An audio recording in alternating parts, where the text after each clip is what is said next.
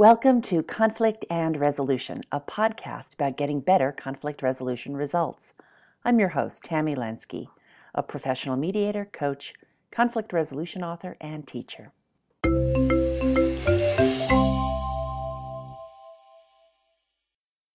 This episode is titled, Before You Start Solving a Problem, Be Sure You Do This First.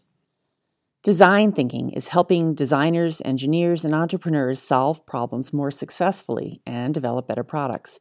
Here's how conflict resolvers can use one of design thinking's most powerful steps to achieve better outcomes. A group of Stanford students traveled to Myanmar for an irrigation project. Why an irrigation project? Because farmers there were having problems getting their crops watered, of course. What a generous thing for these Stanford students to do.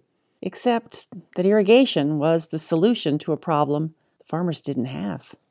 Fortunately, the Stanford engineering students did something smart before getting too carried away with shovels and backhoes. They spent time with the farmers to deeply understand the crop watering problems from the farmer's frame of reference.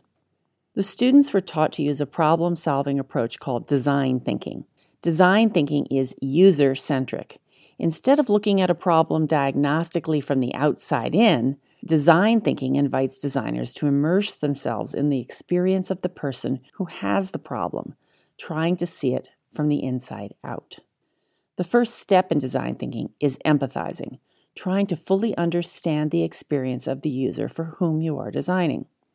When the Stanford students did this, they discovered that watering crops wasn't the farmer's real problem. Lighting was. There was no electric power to their small homes.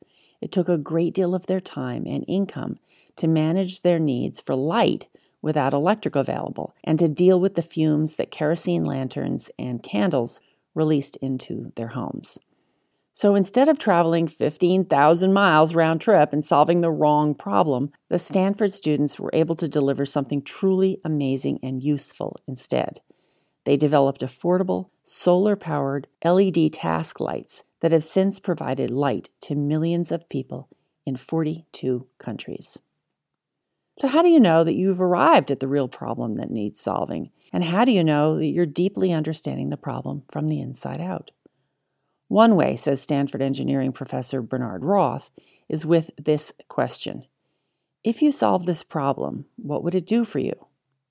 In conflict resolution terms, we'd say this question helps get at interests, the underlying needs and wants that often remain unstated in a conflict. But it does more than get at interests. It also helps us get clearer on the problem that, when solved, will really make the difference. So when a department head calls me and says, "My team needs team building," I can't help but think to myself, then why are you calling a mediator? I can ask, what problem is team building solving for you? And then when you solve that problem, what will it do for you? Very quickly, we can see together that team building activities will not magically resolve the conflict that is eating away at the team's morale. And when a client says to me, "I need your help dealing with a very passive-aggressive person," I can ask, if he becomes less passive-aggressive, what would it do for you? I might hear in response, "Well, he'll stop saying he agrees with me, then going and doing something entirely different." I learn that the problem she's really trying to solve is how to ensure that agreements are carried out. Somehow, miraculously making him less passive-aggressive, if he really even is to begin with, might achieve that, but it might not. Other possibilities begin to reveal themselves, all worth exploring. Ways to confirm someone is truly agreeing to something, ways to uncover doubts or disagreements so they can be discussed, ways to build buy-in to an idea. To learn more about design thinking and the ways you can use it to help yourself and others, please check out the links in the show notes. Thanks for listening. For more conflict resolution guidance and inspiration, you can find over 1,000 articles and my Resolution Resource Center at lenski.com. That's L-E. And is in negotiation, SKI.com.